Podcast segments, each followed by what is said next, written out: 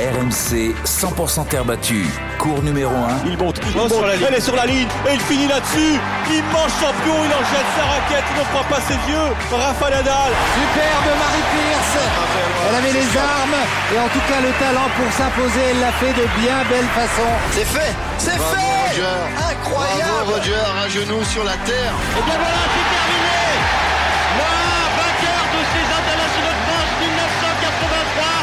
Anthony Reich. Salut à tous, bienvenue dans le cours numéro 1.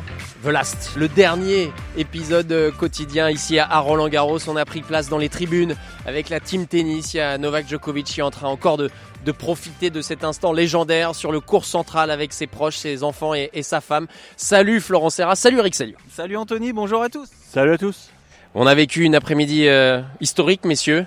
Euh, une nouvelle page de l'histoire du tennis est écrite devant nos yeux, évidemment, avec ce 23e titre en Grand Chelem euh, de Novak Djokovic qui a eu chaud un peu dans le premier set, 1h20 je crois, cette première manche Eric, euh, de, de, de, très très haute volée, puis derrière la machine, le rouleau compresseur, Novak Djokovic s'est mis en route. Oui, bah, il a pris l'ascendant comme, comme il sait si bien le faire, mais avant de redévelopper, non, il y a une image sympa qui, qui nous rappelle un peu les, les cérémonial, le cérémonial de Rafa Nadal quand, quand il en a fini avec ses, ses obligations médiatiques, il revient avec toute sa famille et, il pose sur le central. Et ben là, c'est autour de Novak. C'est une scène que j'avais jamais vue, je crois, avec son fils Stéphane, avec sa petite fille, avec ses, euh, son épouse. Ils prennent des photos, ils sont tout près de la chaise d'arbitre. Et quel kiff pour le, le môme. Hein. Moi, je l'avais vu jouer sur les terrains d'entraînement à Wimbledon. Euh, c'est rigolo à voir. Et on sent que bah, Novak, il savoure encore plus. Euh, avec donc la présence de, de, ses proches. Ses parents étaient là aussi. On sait qu'il y avait une petite polémique en, en Australie avec l'absence de son papa pour la finale parce que son papa est parfois il, il délire un petit peu dans ses déclarations vis-à-vis -vis des médias. Mais là voilà, c'est une sorte de plénitude.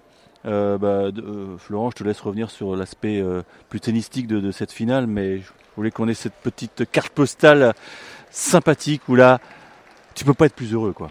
Bah, en fait, tu le vois euh, sur son visage, mais juste après la balle de match, parce que ça, c'est des sensations en fait que tu n'as que lorsque le dernier point du tournoi est fini. Tu peux pas, ok, tu te sors d'un match, un deuxième, un troisième, une demi-finale, ok.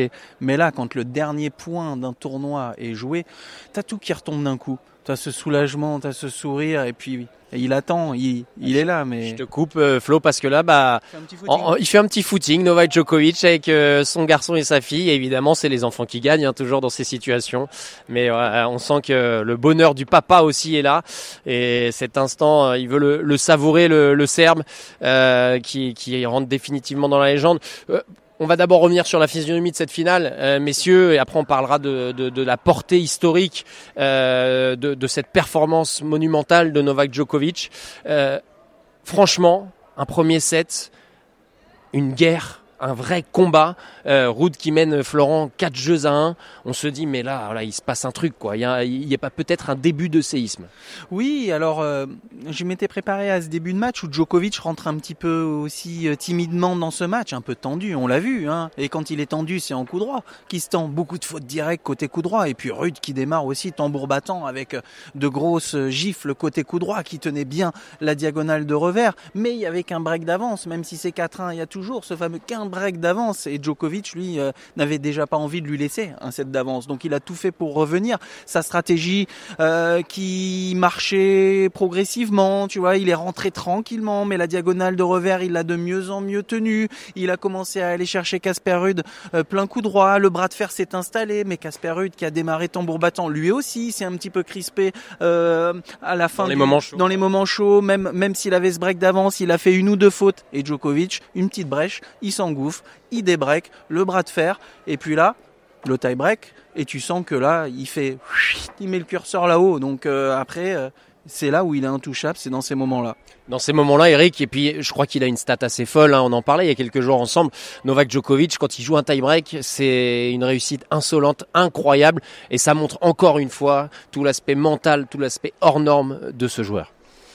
Ah bah c'est simple, il a joué euh, des tie fabuleux durant toute la quinzaine.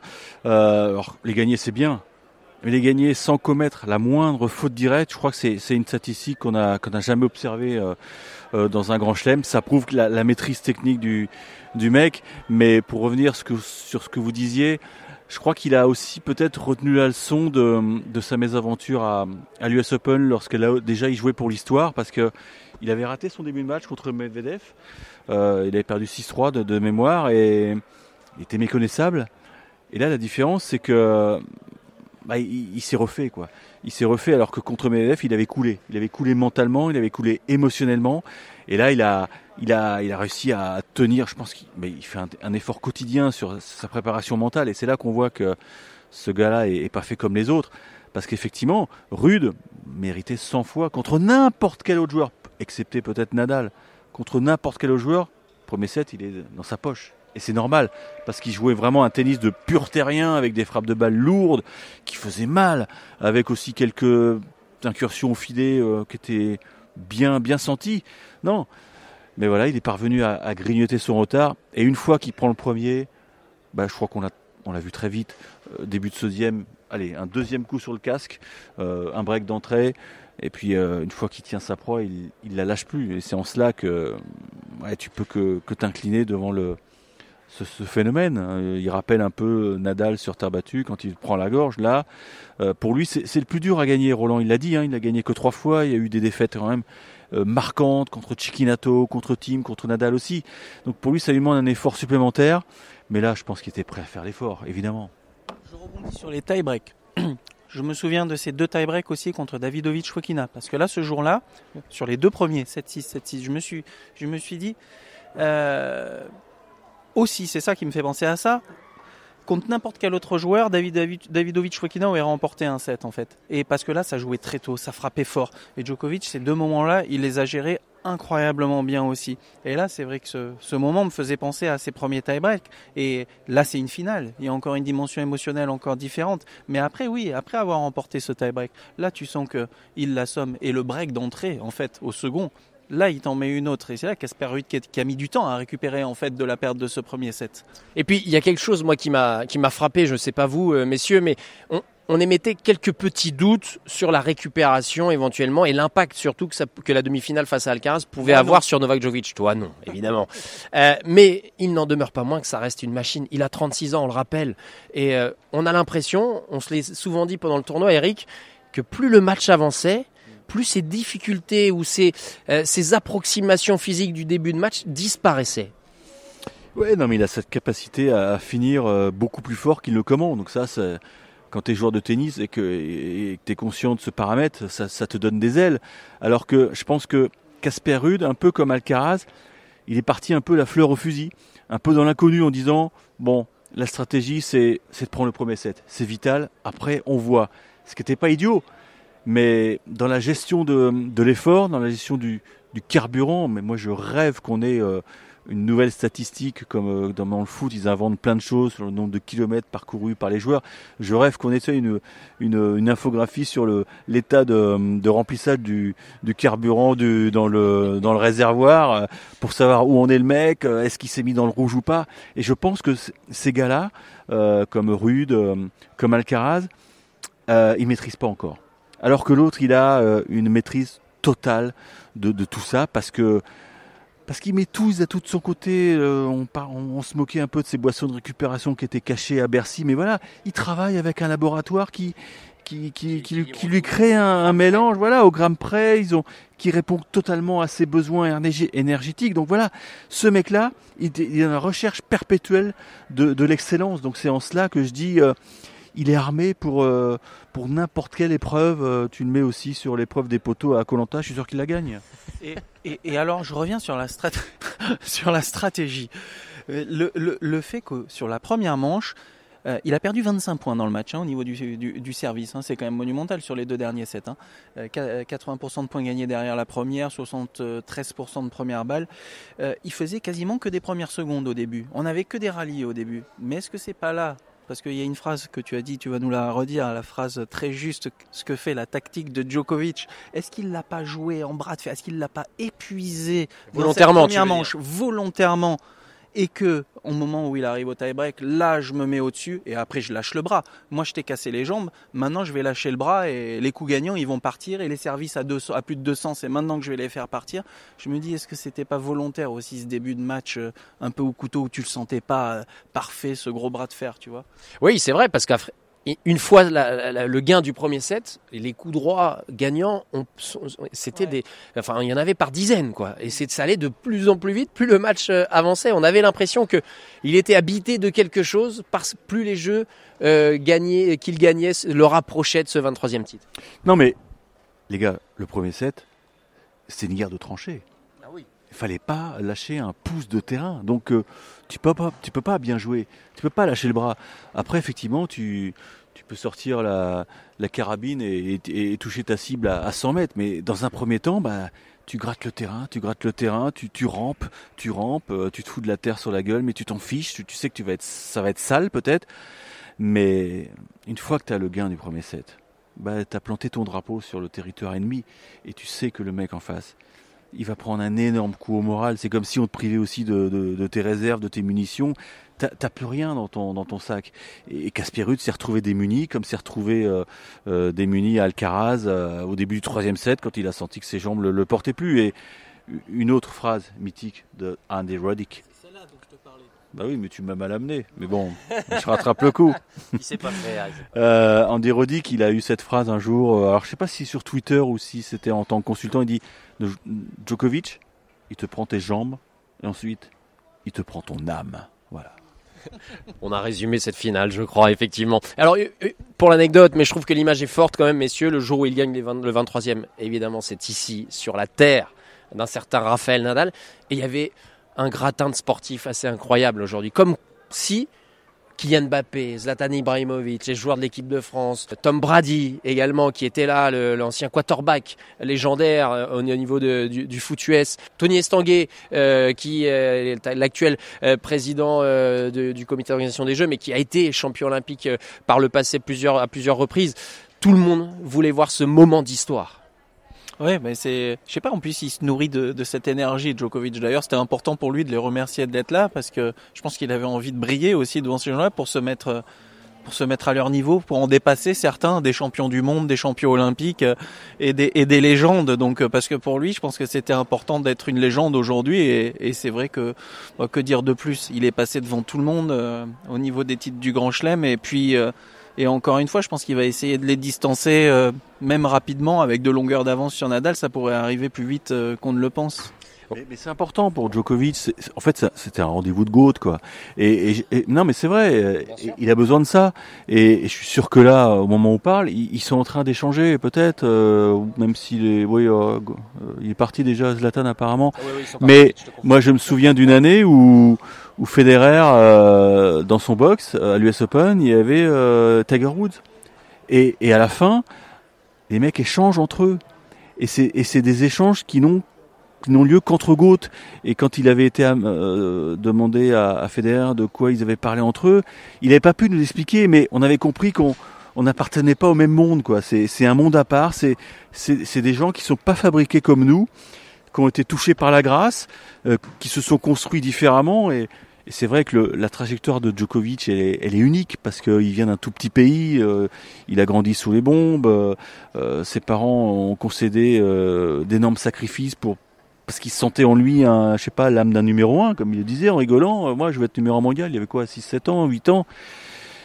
C'est fou quand même de, de réussir ça euh, devant ses proches, devant son, ses, ses, parents, devant sa femme, devant ses enfants. Je suis sûr que c'est une source d'inspiration incroyable pour le petit, euh, le petit Stéphane. Mais voilà, euh, des gouttes, il y en a, y en a qu'un, quoi. Il y en a qu'un, et on a eu la chance de, de le voir de près sur le, sur le châtrier. Mais on a de la chance parce que L'an passé, c'était les 14 de Rafa. Aujourd'hui, c'est le 23e de, de Nolé. On est des privilégiés. On est des privilégiés.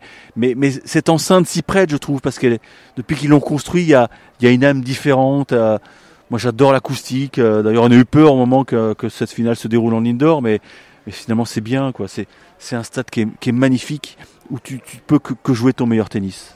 Et alors aujourd'hui, messieurs, selon vous, est-ce qu'il euh, bah, éteint tous les débats? C'est aujourd'hui, avec ce 23e, définitif, on peut le dire. Il est désormais le, meilleur joueur de l'histoire? Oui, oui, il l'est. Bah, il est passé devant avec les titres du Grand Chelem. Il a remporté encore une fois tous les autres Masters 1000. Il en manque euh, quelques-uns pour euh, pour euh, pour Roger, Rafa aussi. Donc là, là pour pour moi, oui, de toute façon. Et puis je pense que vu ce qu'il fait encore, vu comment il se déplace, il devrait encore accroître son avance. Donc chacun a ses forces. Quand tu vois Rafa qui en gagne 14 ici tu te dis aussi, mais ça, ça se, se reverra plus. Peut-être que 20, on pourra, 22 ou 23, peut-être, peut-être qu'on pourra en revoir. Mais 14 Roland aussi, euh, je, je, je, là, là, je pense que c'est impossible. 14 Roland. Je, je, suis désolé. Tu, verras quand Alcaraz aura gagné son 26e, hein, t'auras bien l'air bête, hein, on sortira la bande. Hein. on gardera ça bien au chaud, euh, Florent. Et puis, il y a, y a, un autre aspect, je, je pense qu'il en avait aussi besoin, Novak Djokovic, de, ce, de cette reconnaissance qui va certainement être beaucoup plus partagée dans le monde, à travers le monde, dans tous les stades, parce qu'on le sait, il a, il a pâti de ce manque de reconnaissance euh, euh face à deux monstres qui ont une popularité internationale, mondiale, que, que sont Raphaël Nadal et, et, Roger Federer. Aujourd'hui, il éteint tout ça et ça va peut-être lui faire du bien aussi, euh, Eric. Oui, il éteint tout ça, mais il faut pas oublier qu'il euh, a raté quelques grands chelems euh, au passage à cause de, ses convictions, de ses convictions, de, le refus de se faire vacciner. Donc, ça aurait, peut-être dû arriver plus vite. Bon, maintenant, le seul regret, c'est que il soit sacré sur les terres de Rafa et que Rafa, malheureusement, il soit sur un, dans son canapé, euh, immobilisé à cause d'une opération. Et finalement, le scénario idéal serait été une finale euh, Rafa contre contre Nolé. Bon, euh, déjà le scénario était un peu biaisé parce qu'on aurait adoré une finale Alcaraz Djokovic. Donc voilà, il, c'est un gros matou, hein, Djokovic. Il, sait profiter des, circonstances, mais bon, je vais pas lui enlever son mérite. Si c'est des circonstances, Eric, je te coupe parce que en fait, les forces de Rafa, on les connaît, ça a été, euh, il s'est jamais économisé. Mais c'est aussi ce bras de fer à distance. S'il n'est pas là aujourd'hui, c'est qu'il a aussi peut-être usé plus son corps que Novak Djokovic a su le gérer sur toute une carrière avec ces qualités-là. Alors, si Rafa est pas là, c'est peut-être à cause de, lui, à cause de Roger, euh, parce qu'il avait, euh, il, c'est un champion monumental, mais peut-être que voilà, il a joué avec ses qualités, avec pour moi un un peu moins de facilité que ce que peut montrer Djokovic et pourtant ce qu'il fait euh, il s'organise tôt pareil il fait gicler la balle encore plus euh, on peut on, peut difficilement les comparer mais je me dis que c'est pas un hasard aussi peut-être que si Rafa est pas là et c'est usé un peu plus vite et alors il y a une phrase euh, forte, tu en as dit un petit peu deux mots là Eric, mais de Casper Ruud lors de sa conférence de presse d'après-finale où il a dit Novak n'a pas fini d'écrire son histoire. Il a encore beaucoup de, choses à accomplir. Sa légende n'est pas terminée. Elle, commence à s'écrire vraiment maintenant. Euh, vu son sa, longévité, son élasticité, sa, sa, aussi longévité physique, juste le point physique qui est vraiment incroyable. Euh, son aspect mental, on a l'impression qu'il n'est pas rassasié, alors que là, il pourrait se dire ça y est, je suis au-dessus, je peux, je pourrais m'arrêter, j'ai 36 ans, ma carrière derrière. Euh, on pourrait s'attendre encore quand même plusieurs saisons de Novak Djokovic. Bah écoute, on va être fixé très vite parce que il y a, forcément un risque de décompression du genre j'ai atteint euh, l'objectif suprême. Est-ce que ça vaut la peine de de, s'y remettre au mastic comme dirait Vincent Moscato? La saison sur gazon va, arriver. Enfin, la saison sur gazon, euh, on va dire Wimbledon parce qu'il va il va pas jouer en principe de tournoi préparatoire. Il va il va se présenter euh, euh sur le gazon britannique, sur le gazon londonien sans tournoi préparatoire. On va voir s'il a toujours faim. C'est une vraie question parce que euh, maintenant, l'objectif qui peut se fixer avec son équipe, c'est de réussir euh, enfin le Grand Chelem calendaire. Il avait échoué il y a, il y a deux ans. Bah non, mais mais est-ce qu'il est-ce qu'il en a vraiment envie? Parce que là, quand t'atteins un objectif, quand t'as quand t'es sorti avec la plus belle fille du monde. Euh, qu'est-ce qu'il te reste à faire, bah quoi? et Là, il peut le construire au fur et à mesure de la saison. Il peut très bien se dire, je sais pas ce que t'en penses, Flo, il peut se dire, je vais aller à Wimbledon, histoire de faire un 24. Et puis, si je le gagne, ah, là, l'objectif sera là. De façon concrète, si tu veux. Qu'est-ce que t'en penses, Flo et, tout champion qu'il est, forcément qu'il va se remettre en cause et que s'il veut continuer, il est intelligent. Il, il va devoir trouver des nouveaux objectifs. Attends, je me mets à sa place. Une minute. Vas-y, respire. T'es dedans. Mentalise. Oh, je suis bien là. Je me sens bien. Euh, ah non, ça va. Là, je suis, je suis élastique. Je suis, je suis nickel. Non, mais je me dis, là, les nouveaux objectifs, c'est quoi? Il me manque quoi? Il me manque le Grand Chelem Calendar et il dit je vais aller le chercher et cette année j'ai bien commencé, j'ai les deux c'est magnifique. Et la médaille d'or, j'ai déjà pris le 23e à Paris. Je vais aller chercher la médaille d'or aussi à Paris l'année prochaine. Et, et la médaille d'or, il a une bronze. Il est médaillé, médaillé de bronze au JO euh, déjà, euh, Novak Djokovic. Pékin 2008. Oui, il me semble que c'est ça, on a regardé tout à l'heure. C'est ça. Il me semble. Eric, on regardera. Voilà, cherche. Je me dis, bon, même, l'or. Oui, l'or, l'or. l'or, voilà. Et après, après on verra. Donc il y a un an là. Il a, il a un an. et puis, Objectif co- un an, un connaissant- an et deux mois. Connaissant la bête, oh, euh, juste pour le pied de nez, il va essayer d'appuyer un peu plus, d'enfoncer un peu plus, distancer un peu plus Raphaël Nadal et Roger Federer à la co euh, dans, dans, ses, dans ses records de grand chelem. Hein. S'il peut leur remettre 2, 3, 4 longueurs, il va pas se gêner, hein, Novak Djokovic. hein. Qu'est-ce que t'en penses, Eric? Ouais, bien sûr. Bah, creuser l'écart, euh, pourquoi pas. Peut-être qu'inconsciemment, euh, il redoute aussi euh, Alcaraz. Maintenant, Alcaraz a, a 20 ans. euh, pourquoi pas Pourquoi pas une trajectoire à, à la Djokovic Il est capable de bien jouer sur toutes les surfaces. Donc, euh, oui, si tu en as quelques-uns de plus, effectivement, ça mange pas de pain. Ça mange pas. Mais maintenant, je te dis là, il y a quand même une cassure dans ta tête quand même quand tu cherches le, le, le 23e euh, et que tu obtiens, il, va avoir du mal à repartir au boulot à mon avis. Parce que là, euh, Wimbledon c'est dans trois semaines. Alors on sait qu'il adore le gazon, c'est une surface pour lui qui est exceptionnelle. Euh, il est exceptionnel d'aisance. et puis on voit pas qui pourrait le battre. Peut-être Kyrgios. Ou, les gros serveurs, il n'y en a plus beaucoup. Alcaraz peut être très, très à l'aise aussi, très, très joueur, mais il n'a pas beaucoup d'expérience. Moi, j'attends de voir. J'attends de voir. J'ai, moi, quand je viens de gagner un truc comme ça, je, j'aspire aussi à un peu de repos parce que c'est, tellement de sacrifices. Il y a un truc qu'il a dit aussi en, lors du discours. Il, il a été odieux avec son équipe pendant 15 jours. Ça te bouffe une énergie folle. Et Goran, il a, il a fait, euh, il a levé les yeux aussi en disant, Ouais, tu nous en fais voir de toutes les couleurs. Non, mais c'est vrai. Il y a un moment, faut, faut souffler. Sinon, sinon le moteur, il explose. Hein. Donc, il faut ménager sa monture. Est-ce qu'il a vraiment besoin de ce grand chelem calendar, calendar pour, euh, pour, euh, pour asseoir euh, euh, sa- sa- ses soifs Je sais pas. On va voir. On va suivre ça de, près, messieurs. Euh, c'est la fin de ce, de ce dernier épisode. On a passé trois semaines, euh, parce qu'il y a les qualifs, hein, nous on est, là depuis, depuis trois semaines, hein, sans une goutte de pluie, avec beaucoup de sensations et d'émotions, et ça finit sur une belle page d'histoire du tennis. Donc euh, on a pris du plaisir, je pense que on s'est bien éclaté, on espère que vous vous êtes bien éclatés aussi à nous écouter, vous avez été nombreux comme jamais à nous suivre, on vous a croisés certains dans les allées, nous félicitant, et ça fait vraiment chaud au cœur, donc on continuera évidemment à, à vous faire vivre l'actualité euh, du tennis. On va remballer maintenant, hein, hein, les gars. Et puis on va euh, continuer les, les, les, les, les- euh, digérer. On va aller boire un coup peut-être, mais avec modération, On avec modération. vite, Ouais, retrouve bah oui, parce qu'il y a encore d'autres podcasts cours numéro 1 à, à vivre, évidemment. On va vous faire suivre la, la suite de la saison. Merci Florent, merci Eric. Ce fut un, un plaisir pour cette nouvelle euh, édition ici de Roland. Et puis on se retrouve très vite. Ciao, ciao. À bientôt. Ciao. RMC 100% terre battue, cours numéro 1.